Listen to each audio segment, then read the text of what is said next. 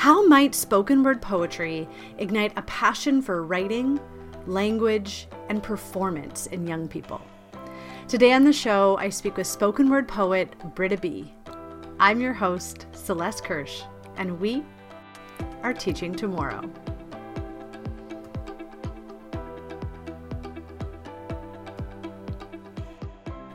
Britta B is a spoken word poet, performer, MC, voice actor, mentor, and teaching artist. She's also an MFA candidate at the University of Guelph. I first saw her perform, I want to say more than 10 years ago now, at the Toronto Poetry Slam.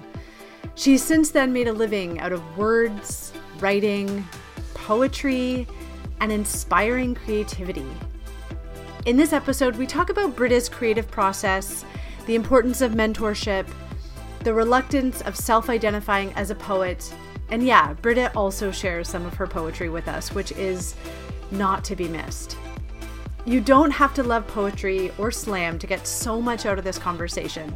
I hope that all teachers who include writing instruction in their classes can hear this interview as a framework for how to help students become better, more confident, and braver writers. This is a really good one, and I'm so excited about it.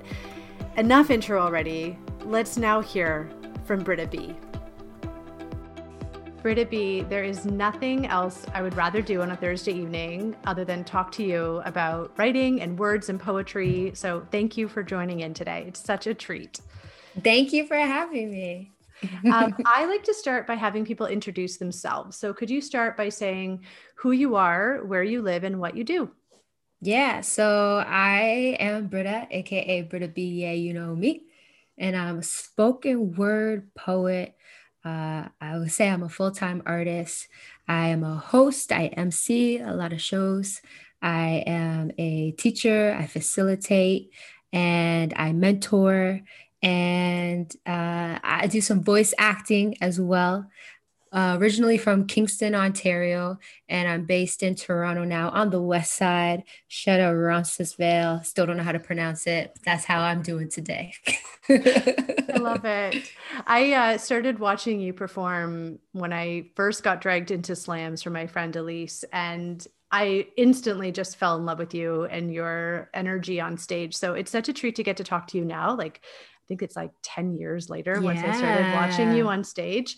I want to hear about everything and I have about a million questions, but I want to start with who was Britta as a young person growing up in school? Yeah, as a student, I was very involved in my school. Um, and, you know, hindsight will tell me that I was an overachiever. Um, and that I think is is greatly influenced by my dad. Um, I, I, have I have such a community focused uh, uh, a mentality based in community, and it really starts with my dad uh, because ever since I was probably six or seven years old, he had me involved in sports. I think my first sport was soccer, then that led into basketball, and that also got me to try volleyball. And my brother as well, uh, he's he's the athlete of the family greater uh greater on the court greater in the field than i am um, greater than anyone in our family actually. Um, but he, my dad got us involved in sports from a really young age. And to have that sort of community base uh, you know with a team but also having coaches having people who support you who like show up to really just um, encourage you that was something that i really never lived without growing up so in high school, I felt just like the way for me to see myself on the other side of what it looks like when there's someone standing at the front of the room. I was like, I got to get to the front of the room. And so I was heavily involved in student council, grade nine rep, grade 10 rep. Then I got to be secretary and then the student council president. And I was like, so hype in my mind um, that I actually uh, applied for being the student trustee. And I remember we all had to give these like big speeches. All the presidents came together from all the other schools, and I got voted to be the student trustee. So that was a really like exciting moment. And I had no idea what the responsibilities were. I just knew I got to carry this title basically, and that I would get to miss a lot of class because I was about going to leadership camps. I was about going to different trainings and seminars and conferences. Uh, anything I could do to just really, I guess, feel like I was quite literally like at a table without really knowing what that meant in a bigger uh, perspective or in a bigger lens. But yeah, being able to like sit at that big table where people make decisions, um, I felt like that that was something I just gravitated to naturally. And so all throughout high school, um, all my teachers knew who I was walking through the hallways. Um, I had different kinds of friends, different kind of crowds that I would just like be friendly with. Like uh, I didn't just I didn't feel like I was like a part of one group or one clique. Um, like always giving everybody high fives in the in the hallways and everything. And then really, I guess the final thing, um, apart from student council, apart from um, playing sports uh, in school, uh, science really ruled my life. I had uh, an amazing science teacher, Mr. Finn. had him in grade nine science, and he really made science about life. And he wanted to relate everything as much as possible to what was happening outside the classroom. And that made me feel like school wasn't just a thing you were pressured to learn to get grades at, but that there was opportunities in learning for you to um, for you to feel like you had something to contribute in life or something mm-hmm. to wonder and be curious about in life. So he really instilled that in me. Grade 9 science grade 10 science. And then when we got to grade 11 i took grade 11 physics. And then i was so hyped to be in mr finn's class i took grade 12 physics and grade 11 just so i could uh, get his teachings as much as possible. Um, yeah so i have a lot of a lot of great teachers mm. to uh, to just be grateful for growing up in Kingston. And I have, I felt like just little by little community was something that was always going to be a part of who I am and my work. Mm. I remember actually you talking about Mr. Finn and something else that you did online. And you were talking about how when you're in grade nine, he like shoulder tapped you to be part of this grade nine leadership retreat or experience and how he really saw that potential in you. Um, yeah. And like, it really sounds like you have had amazing mentors growing up and coming of age. But then you're also such a mentor to young people. Like this is so clear in your work and the things that you really care about. So, you know, you talk about being a mentor to at promise youth, which I love and how like you you're a seasoned artist educator. Can you talk me through your approach and your philosophy about mentoring young people as writers? Yeah, I um first off that whole at promise youth um I I believe the first thing that comes to my mind I know that I'm borrowing that term um and I believe it was a poet named Spin um El Poeta uh Spin the poet the poet Spin um who is another uh Toronto based poet here. Um he really like introduced me to that term. And at the time, you know, the messaging was at risk youth or mm-hmm. youth at risk. And so I was like, at risk of what? Like, yeah, like who's really at risk here? Um, so that really like um, made me want to uh, hone that language of mm-hmm. um, of knowing what it's like to be overlooked and not have opportunities opened up for you or granted to you um, because there's only like a concentrated group that gets to have access to things.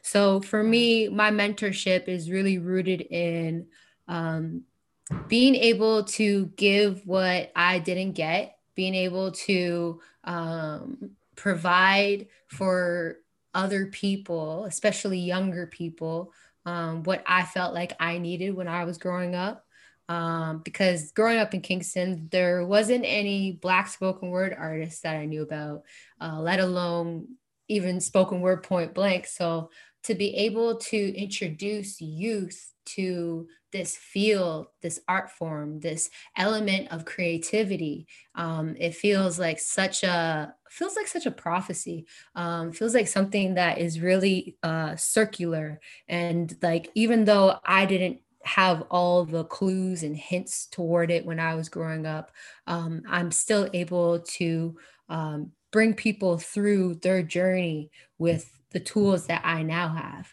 Um, so mentorship to me is just as much a part of giving the things that I didn't give or didn't get as it is being able to pay forward the sort of mentorship and influences that I did have. Um, uh, right away, I think of Andrea Blackwell, who's my basketball coach in high school. And she's a two time Olympian, Canadian Basketball Hall of Famer. Um, and she was somebody that while I was really struggling um, in my last year of high school, especially struggling with mental uh, challenge, mental health challenges and mental well being, she went above and beyond to just be there and that is something that i can never like reciprocate like give back to her. Um, so she's given me this kind of energy that wants to be able to provide that at least like half as much to somebody.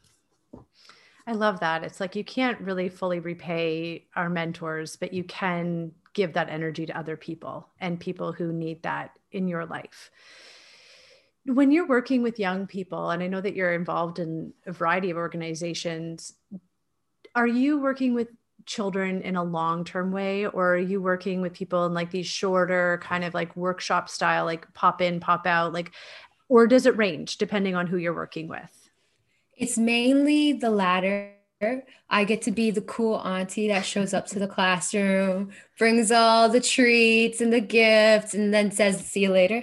mm-hmm. um, and teachers are the parents. Um, but over the last couple of years, I'd say, yeah, the last like three or four years, I've been able to have a consistent relationship, um, consistent mentorship with a few folks.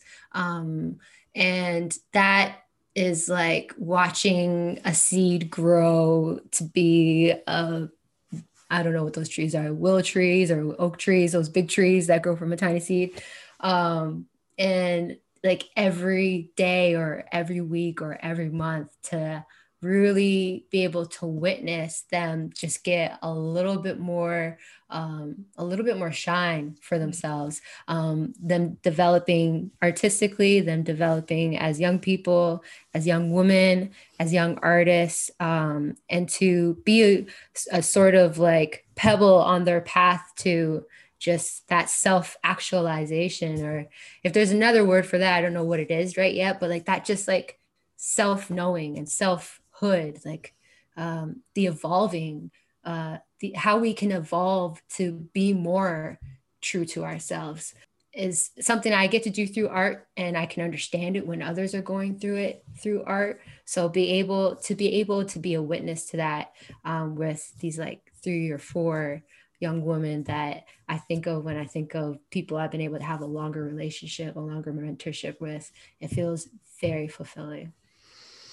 It's so good to have those guest poets come into the classroom. And if anyone's listening who's an English teacher that's never had, you know, somebody like Britta B or another guest poet, it like, you know, Tanya Neumeyer, they've come into my class before. And the experience when Tanya came in was just so special. It's like you get to have another adult in the room with you. Teachers never get to have another adult in the room with them. I mean, metaphorically now, because we're all online but mm, it's mm-hmm. it's like the students in the room are like oh there's another adult who works in language and they're not just an english teacher. It's so affirming. And anyone listening that hasn't used a guest poet you you need to find britta b and get her into your classroom. And after this conversation clearly everyone's going to be wanting that. That's the thing about poetry. It and and spoken word poetry is that it is intended to be experienced live mm. to have someone there in the room with you sharing in real time their work their ethic their art their craft like that's what is um yeah so special about the spoken word form. It's a community, and it's also not. Uh, you know it's a team sport. Like i think that that is the thing that sometimes gets missed when we just play like a youtube clip here and there as teachers. But that there is something not only about the live presence but about the camaraderie and you know hearing your background of being in sports i'm like oh of course you would have gravitated towards slam because it's that mentorship it's coaching it's a bunch of people working together for a common goal. Competition. Yes. Um, tell me about how you got into slam. Like when did you attend your first slam? What was your mind blown experience like? Talk me through that. Uh, i remember it like it was last week I so I didn't know anything about slam until I was in my last year of university. And I had found out in my third year that uh, we had a poetry club at our school. I went to Wolf Laurier and I was studying biology. And I remember when I had found out about the poetry club, my first thought was I'm gonna go home, write three new poems, and attend this meeting and just like show everybody up. I don't know what like showing everybody up was. I was just like, I'm just gonna I'm gonna Diana Ross them. Like that was I love it. That was my idea. And were you writing poetry before then? And like you're doing it for yourself, writing poetry, or was it like I'm gonna start I'm doing writing it poetry? for myself? Yeah. Okay. I'm doing it for myself. I've been I had been writing ever since my mom taught me how to spell my name, but I didn't have any like place to go and bounce it off of anybody. So when I saw this poetry club meeting, that was like a clue. That was like, yo, that's an opening. Go, go see what it's about. And so when I went, I'm Diana Rossi my poems. A professor pulled me aside after and was like, Britta, like, uh, so great that you were able to attend this. Um, are you in first year? Like, what are you studying here? I was like, no, I'm in third year. I'm studying biology. And he was like, are you not taking any like lit classes? You're not in English, like nothing. I'm like, no. I hated English class in high school. I love that. And he was like, Well, all right, um, come see me during office hours. I want to find a way to get you into my course. And so I spent my last year in uh, a couple of his classes, and he would actually allow me to take up space in the classroom, share a poem, mm-hmm. and then the class would like give me feedback, give me uh, give me some critiques, and like just hear me out. And that was like my first audience. And then that gave me the confidence to want to go to like open mics and just like random shows where I could like hop on a microphone. And so spending his name's Dr. J, and that's super huge if you're into basketball. So Dr. J, uh, it was like Britta, you know what? I, I, would spend time in his office hours, um, you know, as we went through my last year of school. Uh, and he's like, Britta, you know what? You got to get yourself to Toronto. You got to get yourself in the in the slam scene. I was like, slam, okay, whatever, let's go. He's like, yeah, like just have a couple poems ready and go and get on stage. So I remember I had one friend living in Toronto at the time, and I was like, Dion, we got to go to the Drake Hotel. And he's like, really? Sucks his teeth. Like, all right, let's go and we went and i remember i was feeling so fly. I had these like pink high top chucks and i had like drawn like little designs on them and stuff. And i remember like walking in the Drake being like i'm gonna win this rap battle basically is what i had in my mind. Uh, and when i got there there was like a lot of energy, a lot of kinetic energy happening, and people were really friendly, really welcoming um, and it wasn't like it, I didn't feel like out of place or anything. And I remember Dave Silverberg, you line up and you get to tell Dave your name and say, I want to tell a poem on stage. And he's like, okay, Britta B. Uh, and then my name gets called and I get to go up on stage. I drop a poem and I get my scores. Okay, I make it to the next round. All right, feeling nice. And then uh, I watch all the other poets, but I'm still also focused on my poem, my next poem I'm going to do, how am I'm going to win to the next round. And I get called up on stage again, drop my poem oh, the poem doesn't score that well. I'm starting to feel kind of salty. But then in that same moment, I was like, I started to notice that poets weren't like just like singled out up there. They weren't just like alone on stage. They had people who could like tell them their poems back to them. Like they had built a history, a relationship with the audience. And so that to me told me, oh, I got to build my community here. I got to build something here. I can't just like come in here, drop it like it's hot, take all the trophies and, and then dip. Um, so I kept coming back and I ended up getting a job in Toronto when I graduated university as a, as a, as a, as a speaker, as someone who would come into schools and, and give speeches. But the thing was, it was like a very curated speech. Wink, wink. Mm-hmm. um, and at the same time, I was exploring this slam poetry scene. And eventually, my contract with the organization was wrapping up. And at that same time, I had earned a spot on the Toronto Poetry Slam team where I was on the same team as Tanya Neumeyer and Charlie Petch and David Deliska and Noah Kaplan. That was, was my squad, those are my people. Mm-hmm. And we got to travel and go to different uh, festivals, Canadian Festival of Spoken Word, the National Poetry Festival in the States. And I got to finally have like my own little bubble of people I could bounce my writing off of and also learn from as a writer. And our coach was Alessandra Naccarato as well. So I had so the good. best entry into the slam scene.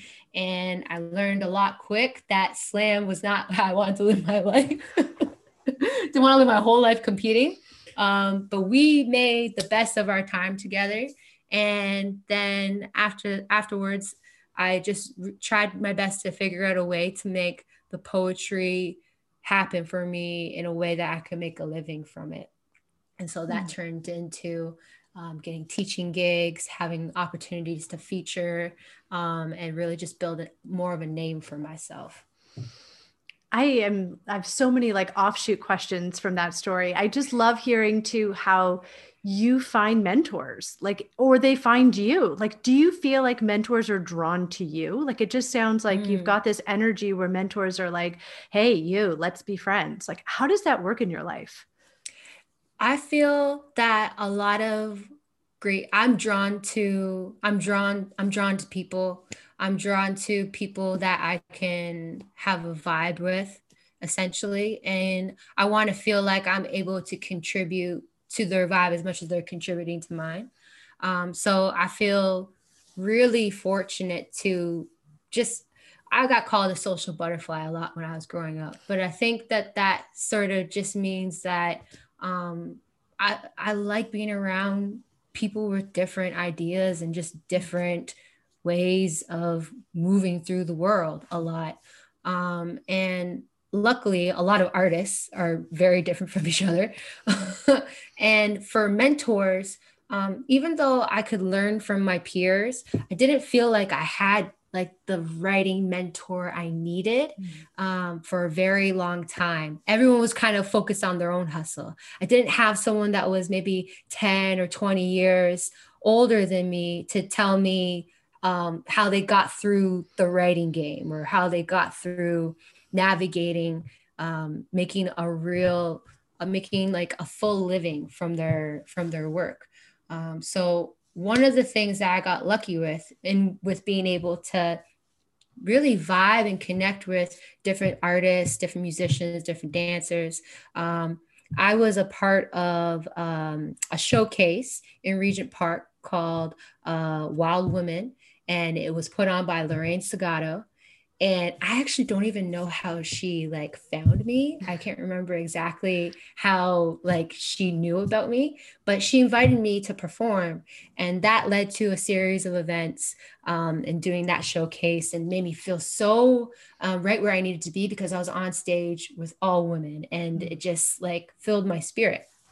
And one of the musicians um, introduced me to a poet who really listened to me and like asked me questions about what sort of goals do I have uh, in terms of what I want to take, where I want to take my writing career. And it was probably the first time anybody had asked me a question and like really listened and didn't just want to tell me something or just like, um, I guess, plant an idea in me. Um, and it worked out so well because then when she actually gave me an idea, I I absorbed it. And her idea was to go back to school.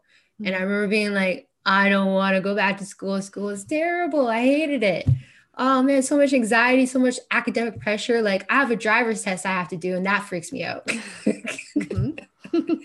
and so when she said that, I was like, okay, I, you know, I was kind of disappointed that that was going to be the response. But um, she taught, told me about a couple of programs and I looked at them. And when I went home and looked at them, I didn't have any of the qualifications for them. So I was like, that's out the picture. But then that very same week, I had met someone who is in the program that I'm in now. And she raved about the program. And it just was like pure coincidence, but if we can quote that, if it was coincidence. But she taught me about the program at the University of Guelph, the MFA Creative Writing Program. And like she really put a buzz in my ear. And so when I went home and looked at it, I was like, I think I can do this. Mm-hmm. I think that this is actually a little bit more possible. I mean, I'm going to have to like really show up, but I think this is possible. And I remember I had 10 days to get all my stuff together before the deadline for the application happened. And I got it. I got the references I needed. And then in February of the next year, when I got the email saying, we're going to make a case for you, meaning you don't have the grades, you don't have the academic requirements, but you have the experience. We're going to make a case for you. Mm-hmm. And you're going to get an entry scholarship and you're going to get this other scholarship from a yes. publishing company. Do you accept? I remember I cried. I was like, what? And now here I am working on my thesis and I'm going to be graduating this year. So, oh my God. I love that. It's like the universe wants you to write, the universe needs you to write. And, you know, when you find your calling, it's not that it is easier, it's that things can happen. Like things will happen if you work hard enough and you put the time and the effort in, and you also put yourself out there. I love that. You have to put yourself out there. Mm. That's a hundred percent it. I mean, it's so corny. I don't know if it's Michael Jordan or Wayne Gretzky who said it, but you miss 100% of the shots you don't take. Right? Oh my God. I know. You I say that to, to my students. Yes. yes. Okay. Yes. I'm going to pause because I want I want some poetry. I would love for oh, you to snap. share anything that you feel inspired to. I want to like create the invitation. What is your most favorite poem to share? That's yours, obviously. Oh, that's a good question. I don't know what my favorite one is, but I could tell you I could do one that I'm I'm feeling right now. Yes, that is okay, cool. exactly up that alley. Okay. um, this poem is called Not Without Hope before some part of you forgets. You are not without hope, hope, hope, hope. Today, the future was an uncomfortable echo, economy disrupted, strutting stilettos, prickling fellow feelings felt oceans across, insidious termites overwhelming backyards, you, you, you, you, remote control with the whole earth on Pause. Hey, if we watched the world as it sank, what entertainment could we hook out of its gargle neck? Whose channel changes the climate? Which button breaks the quiet? Huh? Some of us still don't have a clue. Some of us still don't have a choice but to use our voice, to push back, protest, persist the pit, pinky finger to unite the fist. Ah, yeah. Some of us swear we are in this together. Are these statements of solidarity long standing, or are some of us just hitching rides on the backs of buzzwords and bandwagons? Will allyship and gestures of compassion be followed by legislative action? I wonder. I wonder how leaders of a country with the most the most freshwater lakes on the planet panic and deny water access to so many First Nations. Are we authors of inspiration or injury? What about the mental health crisis? What about the countless acts of public and private capital violence? What is it that makes accessibility so far away from the table where policies and programming's made? And what is it about anti-black trauma that makes it harder for a white woman to keep her hands off my hair and not just tell me she's being friendly? Why the stigma live at home in my hood? I work to fall asleep. I work to believe that I am neither powerless nor invisible, that I need you as much as you need me, and, and we need each other like never ever have we ever before. Before some part of you forgets. Under pressure, precious moments you manifest. And you know something as simple as beauty is a confusing matter, but it makes a difference to have. And it makes a difference to hold how it shows up in the most terrible tempers, terrors, and disasters. But it creates cinematic brightness out of the dark spaces you climb out of and claims appreciation for every example that proves there is still some part of you that pulses and moves. Yes, there is still some part of you that is not without hope. Oh, yes. I want to wrap myself up in a blanket of that. That was so good. Thank you. Thank you. Okay, I want to hear about your writing process. So take me through how you take an idea to what you just did. How does that work for you? And maybe that poem is like the example that you'll use, but how does this work for you? There are lines that live in my head, lyrics, let's call them, because um, it's kind of like a song. I'm, I think I'm most influenced by the sound of something before I figure out what the actual language of it is. And so I'll just have this on my mind. And it's kind of like working with a puzzle uh, when I finally meet a blank page and I ask myself, okay, well, how am I going to say it? And something that helps me a lot now is working with um, some kind of challenge. So either it's a form or it's a restriction or some kind of like constraint that I want to use because um, that will take the pressure off of me trying to say the most perfect thing or it'll take the pressure off of me trying to uh, do justice and, and serve something that I don't even know if I am capable of serving. Um, when I want to uh, work on a project, um, part of my routine is to spend time reading, reading whatever I'm reading at that time, if it's a book or if it's a novel, um, a, a, collection of poetry, um, but reading something um, and often I have like a list of um, videos that inspire me. So they might be talks, presentations, um, visual um, videos, like visual, um, either poems or music, um, or sometimes even just like EDM concerts, um, but like something about lights and visuals mm. that will give me uh, just a space to get into that's outside of that critical mind. So reading, um, listening and looking at something and uh, making lists. So, making lists of like literally how I'm feeling, uh, making lists of what I feel is important to me, making lists of things I noticed in the room, um, and making lists of things I notice maybe about my environment. Um, maybe that means current event, current events, or even in my neighborhood like my proximity. And being able to kind of like have all these like pockets of language now gives me this the the energy the focus to go to a blank page and say okay i'm going to try this as a sestina or i'm going to try this as a pantoum because i like repetition of things and pantoums are great at re- finding a line that really like um, it, it, feels like you can emphasize it in a way that isn't like overcompensating, but does something. Um, and um, I think like for that piece specifically, um, I'm really weird about my notebooks, like vibe wise. Um, so that poem specifically, whenever I'm writing something that I know is going to be like really serious, so maybe not something that's just like me outletting a mood or an energy, I have to write on scrap paper.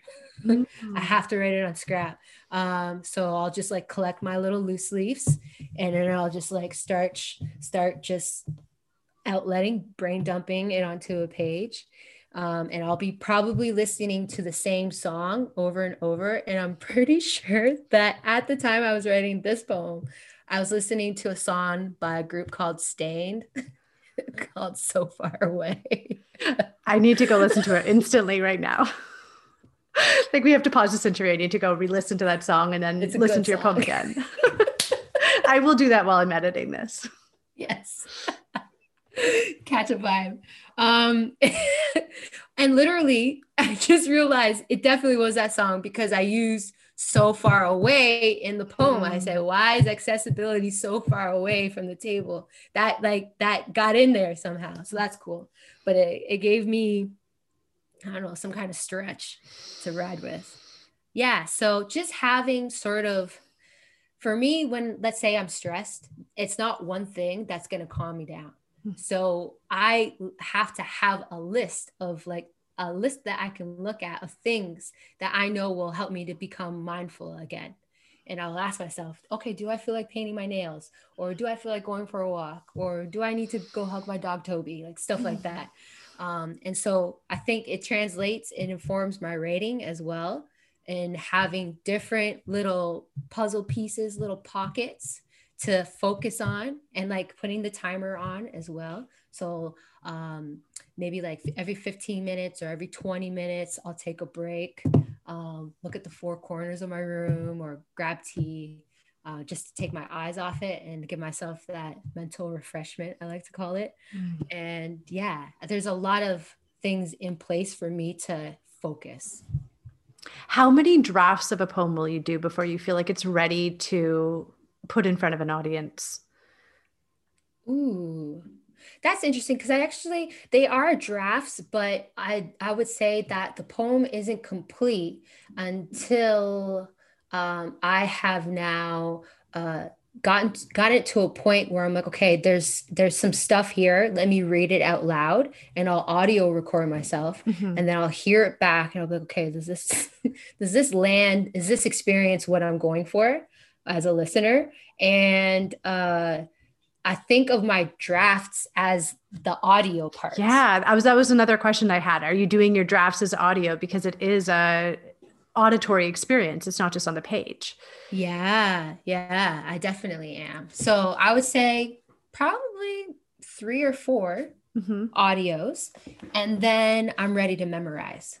Yeah. And that's the best part. So once I've got it to that fourth part where I'm okay, this is the layout.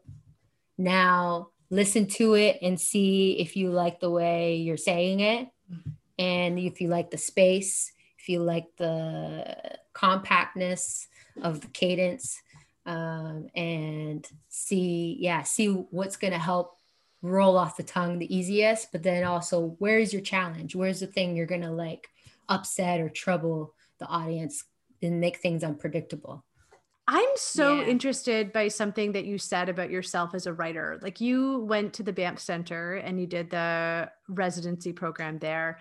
And you said that you didn't really start seeing yourself as a writer until after that residency. I want to know everything about that. Like, what was it about that experience that changed your perception of yourself as a writer? I think I have to do a better job as a teacher in um, demonstrating and really role modeling um, that there's doesn't need to be a divide between a performance poet and a page poet. Um, because for me i was like i'm not a poet i'm not published. And it's so interesting that i have that against myself um, because really I feel the spoken word community, the slam community, um, is often kind of just looked at as like, oh, these people who rock a microphone. Um, and they're dope. They're great for entertainment, but they're not really people who I want to talk to about craft. Mm-hmm. And like, yo, what? Are you kidding me? Do you know, like, there's so much that goes into our craft, and it's not any less or even any greater than what a page poet is doing. Um, and so I don't know, I don't really know where I got that idea from, but I felt like I was lacking uh, because I didn't have the published credit. I didn't have that credibility as a poet. And so I remember um, when I was at the spoken word residency at Banff, um, our lead mentor, our director, um, and like poet mom, Tanya Evanson. I remember I went to go like see her for her office hours, and she had all these like poems around the room that I was like, how is that a poem? She's like, that's a poem. And like it would be like a picture of letters and very varying different sizes. And I'd be like, what? How's that a poem? She's like, say the poem. And it's like not a word, it's like wild letters that look chaotic. Um, and she's like, that is a poem. And so she really just like challenged me to ask, like, what do you think is poetry? And why do you think that is only what poetry is? and that whole like two weeks of being around uh, other writers and other poets, like different styles of poets. Like we had like experimental sound poets, um, we had storytellers, we had MCs and rappers in there, um, poets from Canada, poets from outside of Canada. And being with them made me realize I'm a poet because I say I am. Mm. And I can back it up because I've been doing poetry and I'm devoted to being better at my writing, be better at what I'm giving um, in terms of my art and my craft. So, yeah, I just like defined it for myself. I studied uh, spoken word poetry for my master's MRP at OISE, ah. and there is so much in that about how slam is formed in in a way like a form of resistance to the established poetry community and this idea of like who gets to call themselves a poet and the established mm. idea of the academy allowing somebody to be published. And that slam really comes out of this movement of saying no we can decide what good poetry is as a community. Like it is literally in the hands of the people. And it just makes me so almost angry that you know young younger Britta didn't see yourself as a poet yeah until you had that published credential. Like I hope that all of our students who are introduced to this form of democratic poetry can realize that yeah.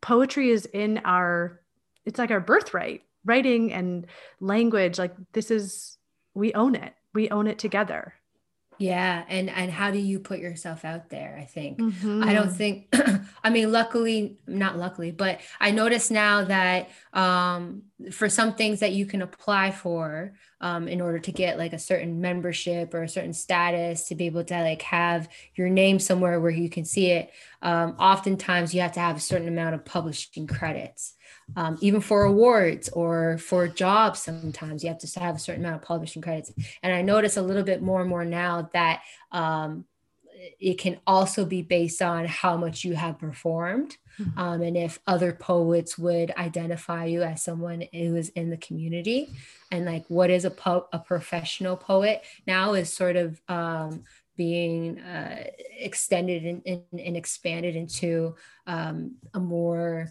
uh, a more more of a place where poets like me can be like i belong here and i belong in the title of being called a poet mm-hmm. and professing my heart and soul to people what advice do you have for teachers that you know other than obviously hiring you and bringing you into their classrooms to introduce students to this kind of writing, to this kind of poetry? Like, what do you wish you would have had as a young person so that you could have seen yourself in a writing class as a young Britta?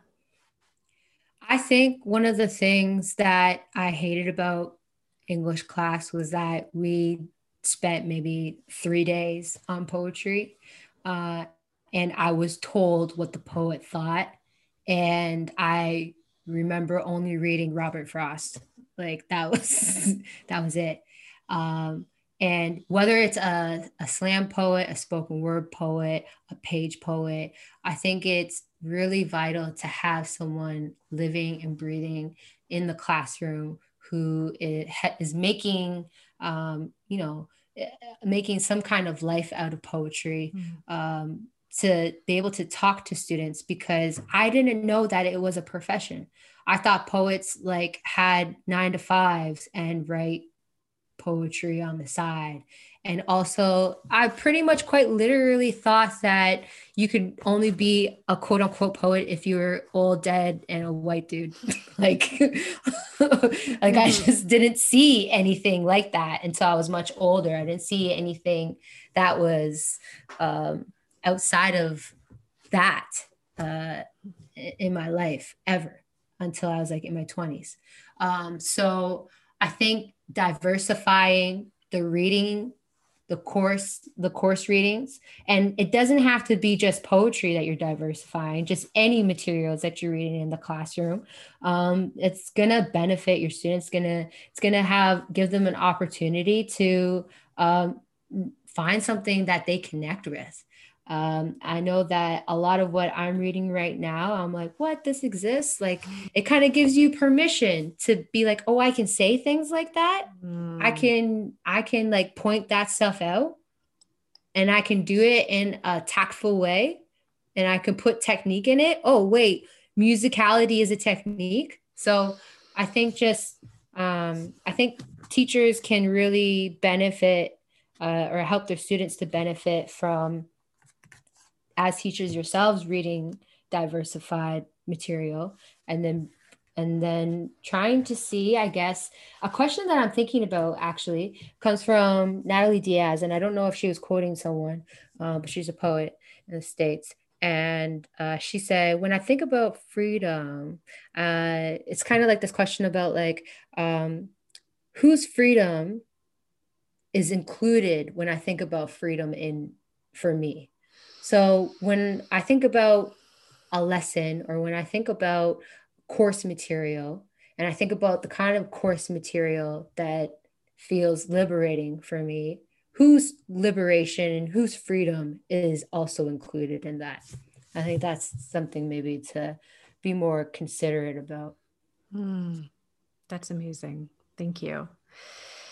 For anybody who's listening that is an English teacher in Ontario in the independent school community, Britta B is going to be at the site conference coming up at the end of April. Yeah, yeah. I don't know the exact date off the top of my head, which is really embarrassing because I'm also presenting at it in a little workshop. 24th. Thing. Good job. I will put the link in the show notes so you can uh, hear Britta B. And you're also doing a workshop for students, are you not? Or you yeah, I think actually with the, with the teachers. Yay, that's amazing. Yeah, so yeah. if you're listening to this and you need more Britta, which everybody does, that will be a great way for some of you too. And can you tell me about the League of Canadian Poetry piece that you have coming out? Yeah, so this month, um, with April being National Poetry Month, the League of Canadian Poets is um, going to be doing um, a series of kind of send outs, poems in your pockets, and um, yeah, lots of poetry. Um, another thing about it too is that their focus, their theme for this month is on resilience. And I was uh, invited to write a feature article, which will be out at the end of April here. So stay tuned for that. I am really excited to get to read that and I'll put it out. Um, by the time this episode comes out, that won't be out yet. So I'll put it out on Instagram and Twitter and share it out with people. Yeah, thank you. Are you ready for the ticket out the door series of silly questions about random things? I'm ready.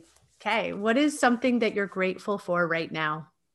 Mm, my husband. mm. I'm grateful for my having a partner who supports me more than I even know sometimes and surprises me often and like gives me like the hardest laughs um, and uh, make sure that we're both fed every day. oh, that's a great thing. what is the first thing you do when you wake up in the morning? Stretch. I have a new stretch routine I do. What's the last yes. thing you do before you go to bed? I am reading something right now. I'm reading The Hate You Give by Angie Thomas. Is that your first yeah. time reading it? I know. Oh, I know I'm so late. Oh, oh no, it's just so delightful. but so fun. I know. Yes, everything Angie Thomas has written it makes me very very happy. There's a prequel too to that book, Concrete Roses, which all my students are reading right now. They would love I'm it. And that's that's being sent to me. Oh my goodness. Okay, yeah. great. I love YA. Uh, what is the most recent TV show you binged and loved? I um oh Um, okay, there's a lot of TV shows I watch, but my favorite thing to binge watch, and my husband hates me for it, but is like cringe bloopers, uh, newsroom bloopers on YouTube. that is the most unexpected like, newsroom bloopers. Like that newsroom specific- bloopers. It's 29 minutes of pure gold laughs. That is incredible. Please send me your favorite link. I need to watch okay. all of these. I I will email you and I'll put it in the show notes for everyone else. Uh, pie or cake? Oh, that's a hard one. Cheesecake. Beach or mountains? Mountains. Spring or fall? Uh, neither. I hate them what would be your last meal on earth? Oh, dang. Probably a bag of potato chips. Great. Lay's regular. what is the best gift you ever received? Ooh, um, the best. Oh, that's a tough one. I am splendid. You know what? I'm gonna shout out my husband again. What behind me, as you can see, there's a portrait that he took of me, blew it up, and then put these like 1500 little diamond studs on it. Um, so it oh like glitters my face. oh, I love me, it. So. That is magical. Yes. Yeah, yes. he's a good one. You should keep that one. one. yeah. Okay, the final question I get everyone to answer at the very end of the episode. What do you think is the future of learning? The future of learning involves being able to carry an imagination that grows and allows you to always have an imagination, always be connected to an imagination. I want to say that it's not tainted and that it's not jaded. Um, but that sounds really negative. So I want to say that it its only struggle is being able to find the people who also want to help manifest that manif- manifestation. And it's a bit of a challenge sometimes because those people might have some distance to them or those sources of support and those sources of uh, encouragement might have some distance to them. But an imagination that is always there and is always connected to you um, in dream and in vision and in just being able to feel like you always have something to pursue um, that will make you feel alive and that life is life is giving you life that is an amazing answer to that question thank you this was such a great conversation. I really, really enjoyed it. And I feel like I've learned so much as a teacher and I just really enjoyed it. Thank you. My greatest pleasure. Thank you for listening. Thank you for your fantastic questions. Um, those are really deep and personal, and I feel like you got me in a lot of mm. ways. So thank you for um, bringing your spin to who I is too. My key takeaways from this conversation are pretty straightforward. The first is that mentorship matters. Britta saw her own potential as a writer and a leader because her teachers let her know what they saw in her. Be that teacher for your students. The second is that it's essential to have a community of people to support us with creative endeavors. Our classrooms might mean that that's how we do this, but it also could be clubs, programs, or workshops outside of the class. Young people need community to develop as writers. The third is that representation really matters.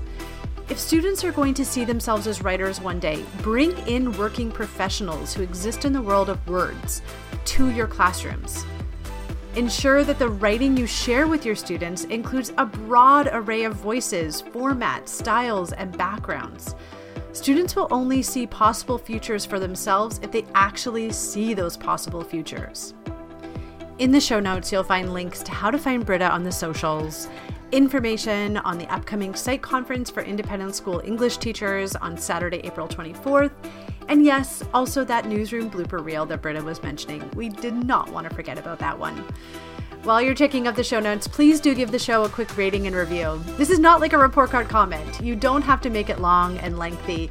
A simple rating and a few words goes such a long way. It helps other people find the show, it lets me know what's working for you, and gives me ideas for the future iterations of the podcast. If you want to connect in a more long standing way, you can follow me on Twitter at teach underscore tomorrow or on Instagram at teaching underscore tomorrow. That's all the time we have for today, folks. Keep putting yourself out there, and remember, we are teaching tomorrow.